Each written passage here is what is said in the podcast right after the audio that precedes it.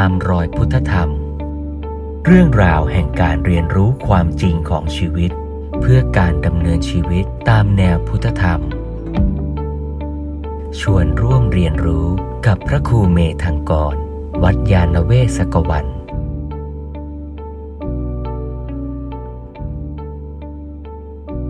การภาวนาหรือพัฒนาชีวิตอย่างองค์รวมสี่ด้าน ก็คือกายภาวนา ศีลภาวนา จิตตภาวนา ปัญญาภาวนา ในในหนังสือบทนำสู่พุทธธรรมเนี่ยหลวงพ่อสมเด็จอธิบาย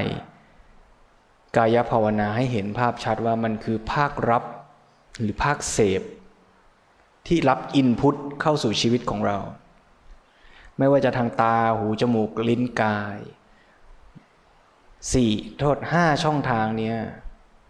เรียกว่าปัญจ ทวารคือประตูทั้งห้าในการที่เราจะรับเอาสิ่งต่างๆ เข้ามาสู่ชีวิตเรา เพราะฉะนั้นการที่จะมีอะไรผ่านเข้ามาสู่ประตูเนี่ยถ้าเราไม่มียามเฝ้าประตู เราก็รับเสพเอาสิ่งต่างๆ เข้ามาโดยไม่ได้เลือกสรรเลย มีทั้งสิ่งที่เป็นคุณบ้างเป็นโทษบ้าง แต่ถ้าเราอยากให้สิ่งที่เข้ามาสู่บ้านของเรา เข้ามาสู่จิตของเราเนี่ยมันเป็นสิ่งที่ดีทำยังไง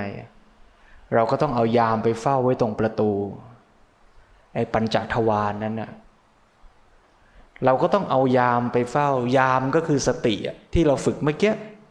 ให้มีสติรู้ว่า เอ้ยนี่เรากำลังดูอะไรอยู่กำลังรู้สึกอะไรกำลังรับรู้อะไรกำลังคิดอะไรไอ้นี่ตัวสติ ที่เราฝึกกันจะเป็นจะตายคือไปเฝ้าประตูไว้ แล้วเมื่อเรารับรู้รูปทางตา สติก็บอกให้เรารู้ว่า นี่เรารับรู้รูป อย่าเผลอเอาไปปรุงแต่งให้มันมากเกินไปนะปรุงแต่งก็รู้ว่าปรุงแต่ง รับรู้จริงก็รับรู้ ที่ชอบยกตัวอย่างบ่อยๆ คือเวลาเรานั่งทำงาน แล้วเพื่อนก็เดินผ่านมองเราด้วยหางตา ถ้าเราขาดสติเราจะคิดไปเอง ว่ายายคนนี้เกลียดเราแน่ยายคนนี้มีปัญหากับฉัน แล้วเราก็ปรุงแต่งว่าฉันเกลียดเธอ แล้วก็ปรุงแต่งต่อไปอีกว่า เดี๋ยวฉันจะจัดการเธอให้ย่อยยับ นี่คือปรุงแต่ง แต่จริงๆเราขาดสติตั้งแต่ต้นทางแล้ว คือเมื่อเราเห็นภาพว่าเขามองเราด้วยหางตา เราขาดสติตรงนั้นหรือเปล่าเราเลยคิดไปมากมาย แต่ถ้าเรามีสติขึ้นมาเราอาจจะค่อยกลับมาทบทวนว่า เอ๊ะมันเกิดอะไรขึ้น แล้วจะจัดการกับสถานการณ์นั้นด้วยปัญญาอย่างไร นี่เป็นตัวอย่างที่แสดงให้เห็นว่าถ้าภาครับเราไม่มีการควบคุมจัดการให้ดี มันจะไปวุ่นวายในใจ และก็จะส่งผลเป็นการแสดงออกที่เลวร้ายต่อไปอีก ราะฉะนั้นเริ่มต้นเนี่ยแทนที่จะไปแก้ปลายทาง ว่าทำยังไงจะมีพฤติกรรมออกไปดีทำยังไงจิตจะสงบ มันต้องเริ่มตั้งแต่ปลายทางเลยว่าอินพุตเนี่ยให้มันดี และรู้ตัวในขณะที่รับอินพุตเข้ามาตั้งแต่ต้น ถ้าไปไล่ในวงปฏิจจสมุปบาทก็จะเห็นว่าเริ่มตั้งแต่ผัสสะที่กระทบอารมณ์ระหว่างอายตนะภายในกับอายตนะภายนอก ตารับรู้รูป หูรับรู้เสียง ไอ้ตอนรับรู้เกิดผัสสะนั่นน่ะเวทนามันก็เกิดขึ้นพร้อมกันแล้วว่าเรา สุขหรือทุกข์ เรารับรู้ แดดร้อนๆสัมผัสกับผิวกาย มันก็ทุกขเวทนา อากาศเย็นสบาย กระทบผิวเราเราก็สุขเวทนา สุขทุกเวทนามันเกิดขึ้นโดยอัตโนมัติเมื่อผัสสะกระทบ แต่เมื่อเวทนาปรากฏแล้วเนี่ยถ้าเรามีสติ เราก็จะไม่ตกอยู่ใต้อำนาจของเวทนา แต่เราจะใช้ปัญญาพิจารณาว่า ผัสสะแบบนั้น เวทนาแบบนั้นเราควรมีท่าทีต่อมันยังไง อย่างที่พระพุทธเจ้าตรัสว่ารู้ เห็นก็สักว่าเห็น ได้ยินก็สักว่าได้ยิน สักว่าได้ยินไม่ใช่แปลว่า ได้ยินแล้วก็ปล่อยผ่านไป ไม่ใส่ใจ แต่รู้ว่าเห็น รู้ว่าได้ยิน แล้วใช้ปัญญามาพิจารณาว่า เมื่อเห็นอย่างนั้นเมื่อได้ยินอย่างนั้น เราจะคิดอะไรเราจะทำอะไรด้วยปัญญา แต่ถ้าบุคคลขาดปัญญาจะเกิดอะไรขึ้น ถ้าบุคคลขาดปัญญาเมื่อเกิดผัสสะรับรู้รูป รับรู้เสียง ก็เกิดเวทนาชอบใจไม่ชอบใจ เมื่อเกิดเวทนาชอบใจไม่ชอบใจ ก็จะปรุงแต่งด้วยตัณหาแทนที่จะเป็นปัญญา ตัณหาคิดยังไง ตัณหาคิดว่าถ้าสุข ฉันชอบ ฉันจะเอา ฉันจะยึดไว้ มันต้องเป็นอย่างนี้ต่อไปนานๆ แต่ถ้าสิ่งนั้นมันให้ทุกขเวทนา ฉันไม่ชอบ ตัณหาก็จะบอกว่า ผลักไส ฉันไม่ชอบ จงกำจัดมันให้หมดไป หรือหลีกหนีมันเสียเดี๋ยวนี้กำจัดทำลายมันให้สิ้น นั่นคือตัณหา เพราะฉะนั้นตัณหาจึงเป็นเหตุนำมาซึ่งอุปาทาน ทุกโทมนัส อุปายาตทั้งหลายนั่นแหละในวงจรปฏิจจสมุปบาทเนี่ยก็เริ่มจากการที่เราไปรับรู้ผัสสะซึ่งมีเวทนาประกอบร่วมอยู่ แล้วคิดตามแนวของตัณหา เราก็เลยอยากยึดว่าอร่อยสุขแล้วฉันต้องได้ เหมือนที่เคยยกตัวอย่างกินไอติม เวลาเรากินไอติมนี่ สุขไหมสุข สุขต้องแบบสุขเขินๆด้วยนะ ไม่กล้าสุขเป็นชาวพุทธสุขไม่ได้ ถ้าสุขแล้วดูเหมือนมีกิเลสอะสุขแล้วดูเลวเลวเนาะจริง ๆ พุทธศาสนาไม่ได้ห้ามสุขนะ ตรงกันข้ามคนมีสติ คนมีปัญญาเนี่ย เวลากินไอติมนี่มันสุขกว่าคนอื่นด้วยนะ สุขเพราะอะไร เพราะมีสติอยู่กับตอนกินไอติมอะเคยกินไอติมอร่อยแล้วไม่สุขไหมกินไปบ่นไป กินไปคุยไป กินไปคิดไป กินไป ฟุ้งซ่านไป รู้ตัวอีกทีอ้าวไอติมหมดถ้วยแล้วยังไม่ทันอร่อยเลยมัวแต่คิด เหมือนนั่งรถฟังเพลงอะดีเจเปิดเพลง โอ้เพลงนี้เพราะเราชอบอะแต่คิดไปฟังไป คุยโทรศัพท์ไป คิดเรื่องงานไป รู้ตัวอีกทีอ้าวเพลงโปรดเราจบไปแล้วไม่ทันได้ฟังเลยอะเนี่ยคนขาดสติเนี่ยแม้จะมีความสุขในทางโลก ก็เสพความสุขนั้นได้ไม่เต็มที่ แต่คนมีปัญญาเสพสุขได้เต็มที่ แล้วแถมยังไม่ยึดติดกับสุขนั้นด้วย ถามว่าถ้าพระโสดาบันกินไอติมเนี่ยจะสุขไหมถ้าเป็นโสดาบันกินไอติมแล้วไม่สุขไม่ค่อยน่าเป็นเนาะโสดาบันเนาะน่าเสียดายชีวิตโถ เกิดมาทั้งทีกินอะไรก็ไม่อร่อยเนาะตรงกันข้าม พระพุทธเจ้าบอกว่า โสดาบันนี่เสพสุขได้ยิ่งกว่าปุถุชนซะอีก เพราะอย่างที่ว่าสติเต็มเปี่ยมสมบูรณ์ เมื่อท่านกินไอติม หรือฉันไอติมแล้วแต่ว่าท่านเป็นพระหรือเป็นโยมนะท่านมีสติอยู่กับสิ่งที่ปรากฏที่ตาหูจมูกลิ้นกาย ใจของท่านได้เต็มที่ ถ้าท่านจะรับรู้รสชาติ ท่านก็รับรู้ได้เต็มที่ รับรู้กลิ่นก็รับรู้ได้เต็มที่ ไม่ฟุ้งซ่านไม่วุ่นวายไม่สับสน มันก็สุขเต็มที่ แต่ที่สำคัญมากกว่านั้นคือเมื่อสุขปรากฏ ท่านก็ไม่เผลอไปยึดติดสุข ปุถุชนเมื่อกินไอติมแล้วสุข จะเผลอคิดยังไง คิดว่าโอ้สุขนี่เราชอบจังหนอ ดีจังหนอ ฉันพอใจจังหนอ แต่ความเป็นจริงสุขนั้นเป็นไง มันหมดไปดับไป แป๊บเดียวเองอะ่ะไอติมอร่อยหวาน เย็นฉ่ำแป๊บเดียวอะ่ะ มันก็จืดจางหายไปหมดแล้วอะ่ะ เพราะมันเป็นไปตามธรรมชาติคือไตรลักษณ์อนิจจังทุกขังอนัตตา แล้วเมื่อมันดับไปไอ้ตัวความอร่อยที่เกิดขึ้นจากปัจจัยคือความหวานเย็นฉ่ำตัวความอร่อยมันก็ดำรงอยู่ไม่ได้ มันก็ต้องหมดไปด้วย แต่ถ้าเราไปเผลอยึดไว้ว่าอร่อยอย่างนี้ฉันชอบ ฉันจะต้องอร่อยนานๆ อร่อยจะต้องอยู่กับฉันตลอดไป เราก็ไปสร้างตัณหาขึ้นมาเองที่จะไปยึด แล้วพอมันไม่ได้อย่างตัณหาเราก็เลยทุก ทุกตัวนี้คือทุกในอริยสัจเพราะฉะนั้นทางแก้ก็คือว่าเราต้องมีสติตั้งแต่เริ่มต้นคือตอนที่เรารับรู้ไอติมมันหวานเย็นฉ่ำก็รู้ แล้วมันส่งผลให้จิตใจเรารู้สึกพอใจมันสุขมันอร่อย ก็รู้ แต่ก็รู้ด้วยว่าสุขอร่อยนั้นมันก็แค่ประเดี๋ยวประดาว เกิดขึ้นตามเหตุปัจจัยแล้วก็ดับไป ไม่ไปยึดไม่ไปอยาก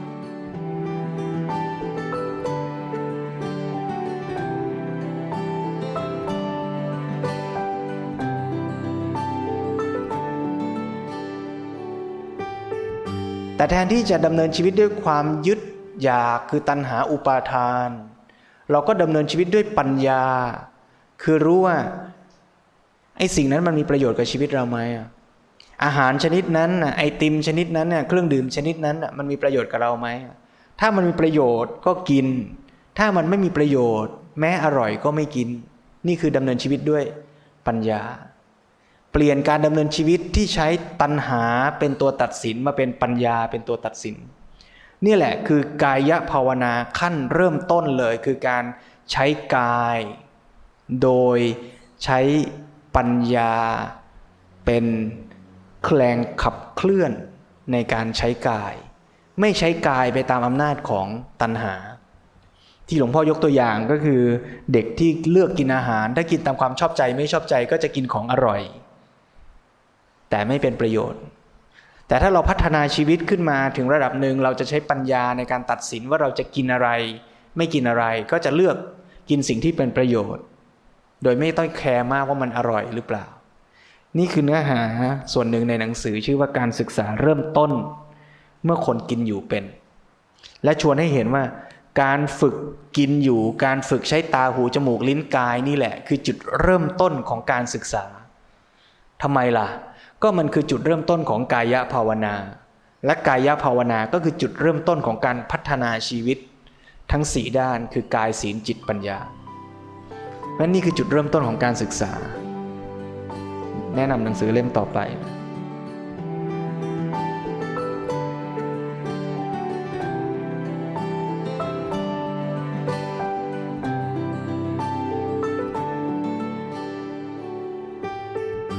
แล้วเรานักพัฒนาชีวิตให้ดีแล้วเนี่ยพัฒนากายให้ดีแล้วเนี่ยเป้าหมายที่เกิดขึ้นก็คือการที่เรามีชีวิตที่ดีชีวิตที่มีพลัง ภาษาพระเรียกว่า อายุ หนังสือชื่อว่า อายุยืนอย่างมีคุณค่า คือชวนให้เห็นว่า เป้าหมายของการมีอายุนี่ไม่ได้ต้องการให้มันเยอะๆนะ แต่ต้องการให้มันมีอายุในความหมายของพุทธศาสนาที่แปลว่าพลังในการสืบต่อชีวิตคำว่าอายุในภาษาไทยเนี่ยก็เป็นอีกคำหนึ่งที่เพี้ยนเนาะกำลังมีโยมชวนกันศึกษาว่าภาษาไทยที่เอาพุทธศาสนา เอาคำพุทธมาใช้แล้วเพี้ยนเนี่ยมีเยอะแค่ไหนซึ่งหลวงพ่อสมเด็จพระพุทธโฆษาจารย์ท่านก็พูดบ่อยเนี่ยชวนให้เห็นว่าเพี้ยนไปเยอะเพี้ยนจนทำให้คนไทยเข้าถึงพุทธศาสนาได้ยาก เพราะหลายคำมันเพี้ยนแล้วเลยเข้าใจผิด อย่างที่ยกตัวอย่างไปเมื่อกี้คำว่าอยากอย่างเงี้ยเราก็ไปเข้าใจว่าโอ้อยากไม่ได้ จริง ๆ ไม่ใช่ถ้ามันอยากโดยใช้ปัญญาพิจารณาดีแล้ว มันก็เป็นอยากที่เป็นประโยชน์เป็นกุศลก็ได้ แต่อยากที่ไม่ดีคืออยากแบบตัณหานะ่ะไม่ดี อย่างเงี้ยคนไทยก็ไปเหมารวมห้ามอยากอะไรเลย ชีวิตต้องอยู่เฉยๆอยากปฏิบัติธรรมไม่ได้นะ อยากทำความดีก็ไม่ได้อีก สรุปไม่ต้องทำอะไรเลยชีวิต อยู่นิ่งๆ เป็นผักเลยอะเพราะฉะนั้นไม่ใช่คำว่าอายุก็เหมือนกัน เวลาไปรับพรเนี่ย พระบอกอายุวันโนสุขังพลัง นึกว่าพระอวยพรให้จงแก่จงแก่ ให้มีอายุเยอะๆ ไม่ใช่คำว่าอายุเนี่ยเป็นสภาวะ ไม่ว่าคุณจะเป็นเด็ก เป็นหนุ่มสาว เป็นผู้ใหญ่ เป็นคนชรา ก็มีอายุเยอะในตอนนั้นน่ะในปัจจุบันขณะได้เลย คำว่าอายุในความหมายที่แท้ในทางพุทธศาสนานี่หมายถึงว่าพลังในการใช้ชีวิตขนาดนั้นน่ะถ้าคุณเป็นเด็กแล้วคุณก็ตั้งใจอยากจะใช้ชีวิตที่เป็นเด็กนั้นน่ะทำกุศลทำความดีขยันศึกษาเล่าเรียน ก็เรียกว่าเป็นเด็กที่มีอายุมาก อายุยืนอายุเยอะตอนเป็นเด็กนั่นแหละ เป็นหนุ่มเป็นสาวทำงาน แต่ก็ไม่ได้ทำงานแบบสังกตาย เบื่อหน่ายทำไมต้องไปทำงานด้วยวะเบื่อหน่ายเมื่อไหร่จะวันศุกร์สักที แต่มีอายุว่าเออ ฉันอยากจะใช้ชีวิต ฉันมีคุณค่า อยากจะพัฒนาชีวิต อยากจะทำงาน อยากจะทำประโยชน์ อย่างเนี้ยมีอายุเยอะ แม้จะแก่ชรานอนอยู่บนเตียงผู้ป่วย ถ้ารู้สึกว่า โอ้ยชีวิตฉันไร้ค่า เป็นภาระของลูกหลาน ไม่อยากมีชีวิตแล้วอย่างเงี้ยเรียกว่าอายุน้อย แต่ถ้าเกิดว่านอนอยู่บนเตียงผู้ป่วย แก่ชราแล้วก็จริง แต่ก็รู้สึกว่าชีวิตเรามีค่า เราได้ทำชีวิตเรามีประโยชน์ผ่านมาแล้ว แล้วในชีวิตที่เรามีอยู่ ไม่ว่าจะอีกกี่เดือนกี่ปีก็ตามรันก็ยังเป็นโอกาสในการที่เราจะได้พัฒนาชีวิต เจริญกุศล ใช้ชีวิตตนให้เป็นแบบอย่างแก่ลูกหลานได้ เห็นคุณค่าของชีวิต มีพลังที่จะใช้ชีวิตต่อไปทำประโยชน์ อย่างเงี้ยเรียกว่ามีอายุมาก เพราะฉะนั้นอายุยืนอย่างมีคุณค่า มันไม่ได้หมายถึงคุณค่าว่าใครจะมีตัวเลขอายุอยู่บนโลกนี้ได้นานกว่ากัน ไม่ใช่ แต่คุณค่ามันเกิดขึ้นในแต่ละขณะว่าคุณใช้เวลาชีวิตแต่ละวันแต่ละวินาที แต่ละลมหายใจนั้นน่ะอย่างมีคุณค่า อย่างมีพลัง อย่างที่อยากจะทำประโยชน์หรือเปล่า ถ้าคิดอย่างนี้อายุทุกขณะก็เป็นอายุที่มีคุณค่า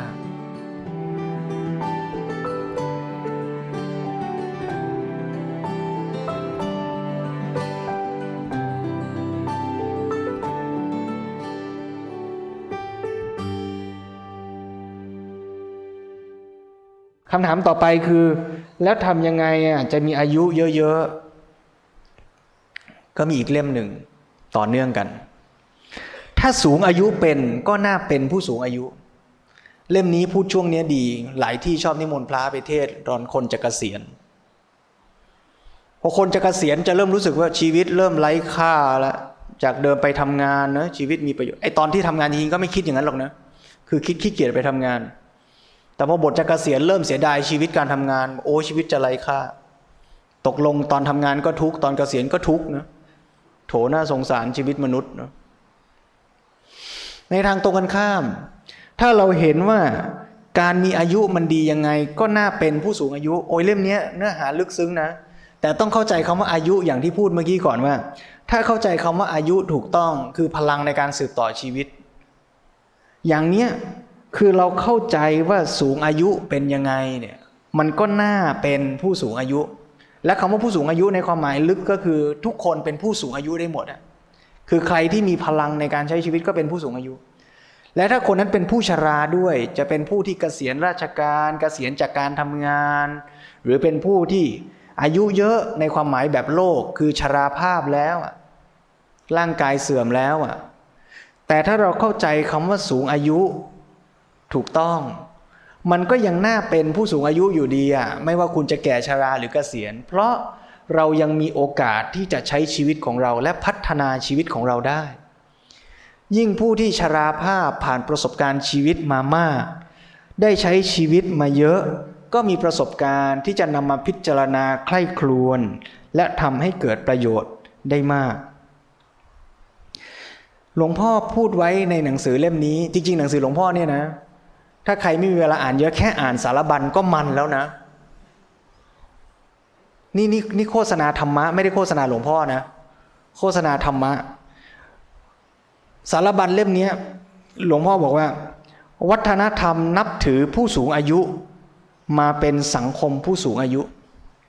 ตอนนี้เราพูดกันมากว่าประเทศไทยกำลังจะเข้าสู่สังคมผู้สูงอายุ aging society แต่ไปเน้นกันตรงที่ว่าคนจะแก่และเป็นภาระของสังคมจะดูแลคนแก่ยังไง แต่ลืมมองกลับว่าจริง ๆ มันมีคุณค่ามากกว่านั้นอีก คือเราต้องทำสังคมของเราให้ยกย่องและเห็นคุณค่าของผู้สูงอายุ เพราะผู้สูงอายุนี่แหละ คือผู้ที่เก็บเกี่ยวประสบการณ์ของสังคม ภาษาพระเรียกว่าเป็นรัตตัญยูเป็นเอตทัคคะด้านหนึ่งเลยนะ ของสาวกของพระพุทธเจ้า ระัญญาโกณทัญญะเนี่ยเป็นเอตทัคคะด้านรัตตัญยูคือเป็นผู้ที่เห็นโลกมามาเห็นตั้งแต่พระพุทธเจ้าเกิดอะ คิดดูแล้วกัน เป็นผู้พยากรณ์พระพุทธเจ้าเองกับมือว่า เจ้าชายน้อยองค์นี้จะเป็นศาสดาเอกของโลก แล้วตัวท่านเองก็อยู่กับเจ้าชายองค์นี้ตั้งแต่อยู่ในวัง สอนเจ้าชายตอนอยู่ในวัง จนเจ้าชายออกบวชก็ตามมาดูแลตอนบำเพ็ญทุกขละกิริยา จนเจ้าชายตรัสรู้เป็นพระพุทธเจ้า ก็ได้เรียนธรรมะจากพระพุทธเจ้าเป็นคนแรก ตรัสรู้ มีใครจะรู้จักพระพุทธเจ้า ในพระชาตินี้ดีกว่า พระัญญากณทัญญาเนี่ยประสบการณ์ชีวิตเนี่ยหล่อหลอมคนนะ ราะฉะนั้นการที่เราเห็นว่าคนแก่ไร้ค่าเนี่ยทำให้เราตัดโอกาสที่จะได้รับประโยชน์จากคนแก่ เพราะคนแก่นั่นแหละคือคนที่เก็บเกี่ยวประสบการณ์ไว้ ถ้าเราเปลี่ยนสังคมผู้สูงอายุให้เป็นสังคมที่นับถือคุณค่าของผู้สูงอายุ สังคมก็ได้ประโยชน์ด้วย ผู้สูงอายุก็ได้ประโยชน์ด้วย อันนี้พูดคำว่าสูงอายุในความหมายแบบโลกทั่วไปนะ อีกหัวข้อหนึ่งที่น่าสนใจ จริงๆก็น่าสนใจหลายหัวข้อยกตัวอย่างสารบัญไม่ว่าจะสูงอายุเท่าไหร่ก็ยังทำกำไรให้ชีวิตนี้ได้มากมาย ไม่ว่าจะสูงอายุแค่ไหนเนี่ยถ้าเรามองเป็นกำไร เราก็พัฒนาชีวิตได้ ตลอดเวลา แม้ว่าจะเจ็บป่วย แม้ว่าจะชราภาพ ไม่ใช่วาระสุดท้าย แต่เป็นวาระที่ได้สูงสุด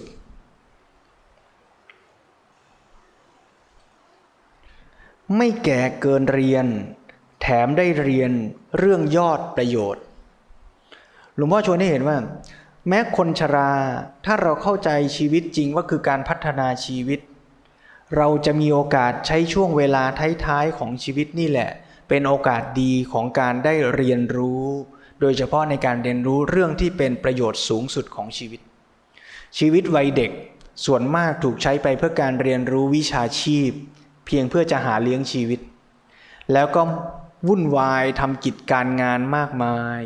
จนบางคนบอกว่า แทบไม่มีเวลาเป็นของตัวเอง ใช้เวลาทำงานให้กับองค์กร ให้กับลูกค้า ให้กับเจ้านาย ให้กับเพื่อนร่วมงาน การที่คนเรามีโอกาสเกษียณอายุเนี่ยจึงเป็นเรื่องดี ราะจะได้หยุดภาระเหล่านั้นแล้วกลับมาใช้เวลาที่เหลือของชีวิตเนี่ยทำประโยชน์สูงสุดให้กับชีวิตตนเอง คือการพัฒนาชีวิตเข้าใจชีวิตลดละกิเลส เหมือนสังคมสมัยก่อนคนอินเดียเนี่ยพอเริ่มเข้าวัยชราเนี่ยเขาก็ออกป่า ไปอยู่ป่าไปเรียนรู้ชีวิตไปพัฒนาตัวเอง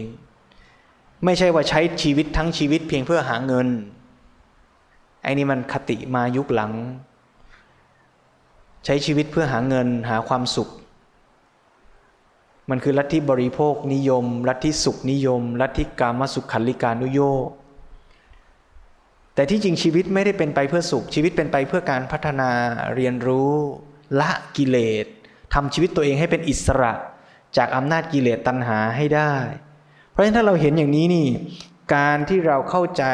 ชีวิต เราจะพัฒนา ชีวิตของเราเนี่ยเริ่มต้นตั้งแต่พัฒนากายเราให้ดี พัฒนากายเราให้พร้อม ให้เป็นคนที่มีสุขภาพกายดี แล้วก็ใช้ร่างกายเป็นในการที่จะรับเอาอินพุตที่ดีเข้ามาสู่ชีวิต เมื่ออินพุตเข้ามาดี ร่างกายเราก็มีอายุดี อายุทั้งในแง่ความหมายที่ว่าในแต่ละขณะมันก็มีพลังที่จะทำประโยชน์ได้เต็มที่ แล้วก็เป็นอายุในความหมายทางโลกได้ด้วยว่า เมื่อดูแลกายดีใช้ร่างกายเป็นอินพุตดี อายุมันก็สืบต่อไปได้ยาวนาน แต่ความยาวนานไม่ใช่สาระสำคัญ สาระสำคัญอยู่ตรงที่ว่าใช้แต่ละขณะให้เกิดประโยชน์เกิดคุณค่า เพราะฉะนั้นถ้าสูงอายุเป็นก็เป็นผู้สูงอายุ ในความหมายที่ว่าอายุคือพลังในการสืบต่อชีวิต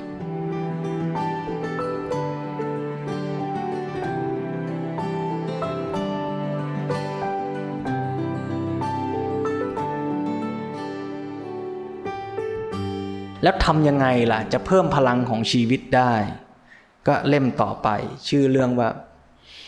เพิ่มพลังแห่งชีวิต คือไอ้พลังคำว่าอายุเมื่อกี้แหละ จะเพิ่มพลังมันได้ยังไง หลวงพ่อเขาอธิบายคำว่าอายุนั่นแหละ เสร็จแล้วก็อธิบายต่อว่าจะพัฒนาพลังในการสืบต่ออายุได้อย่างไร พลังในการสืบต่ออายุเนี่ยมีสองส่วน ส่วนหนึ่งก็คือทางกาย ส่วนหนึ่งก็คือทางใจ หลักธรรมที่เกี่ยวกับการพัฒนาอายุเนี่ยนะมีเหมือนกันในทางพุทธศาสนา ชื่อหมวดว่าอายุวัฒนธรรม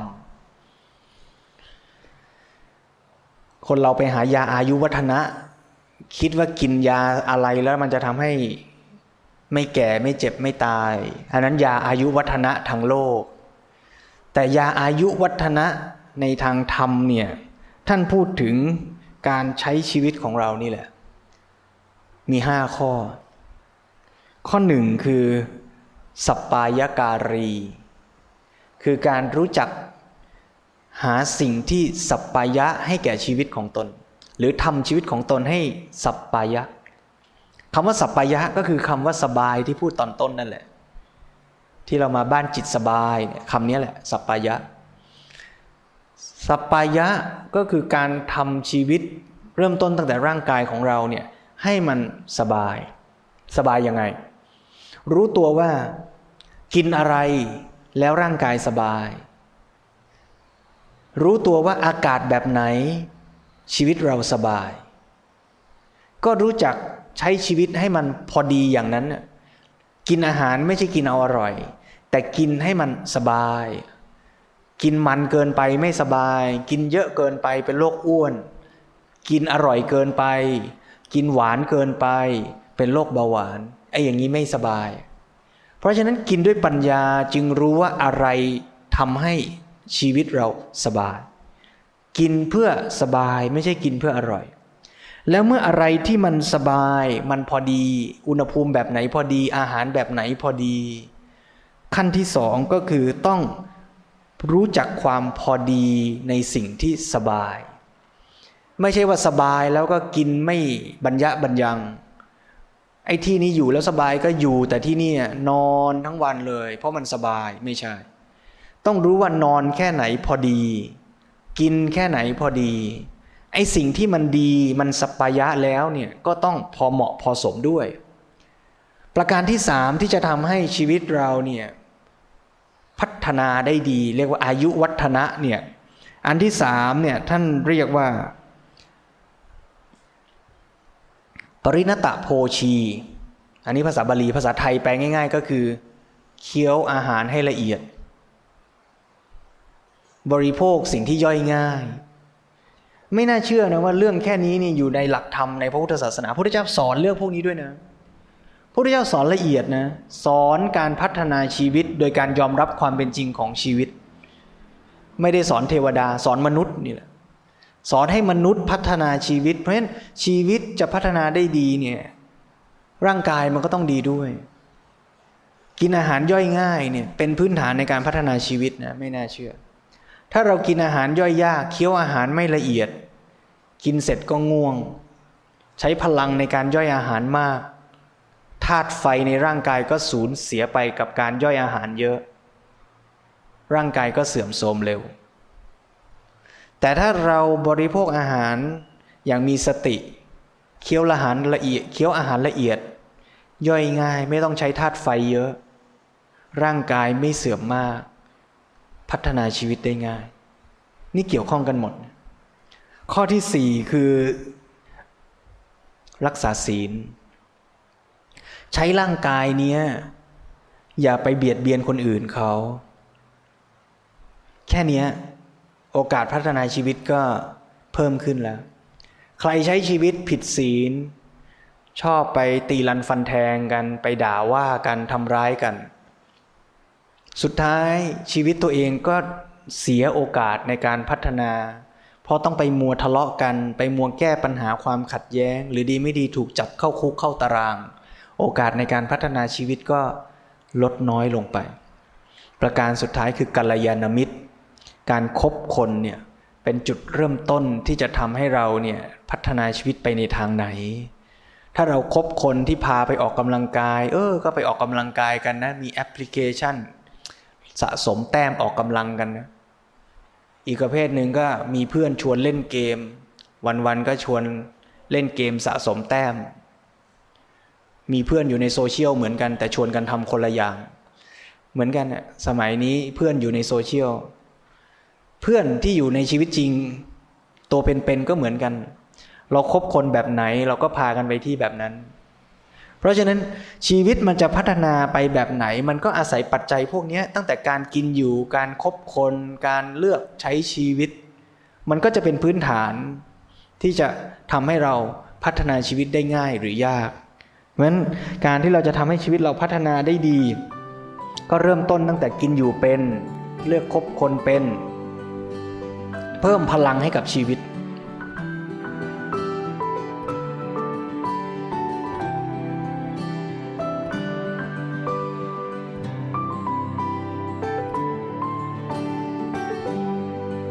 ตามรอยพุทธธรรม เรื่องราวแห่งการเรียนรู้ความจริงของชีวิต พื่อการดำเนินชีวิตตามแนวพุทธธรรม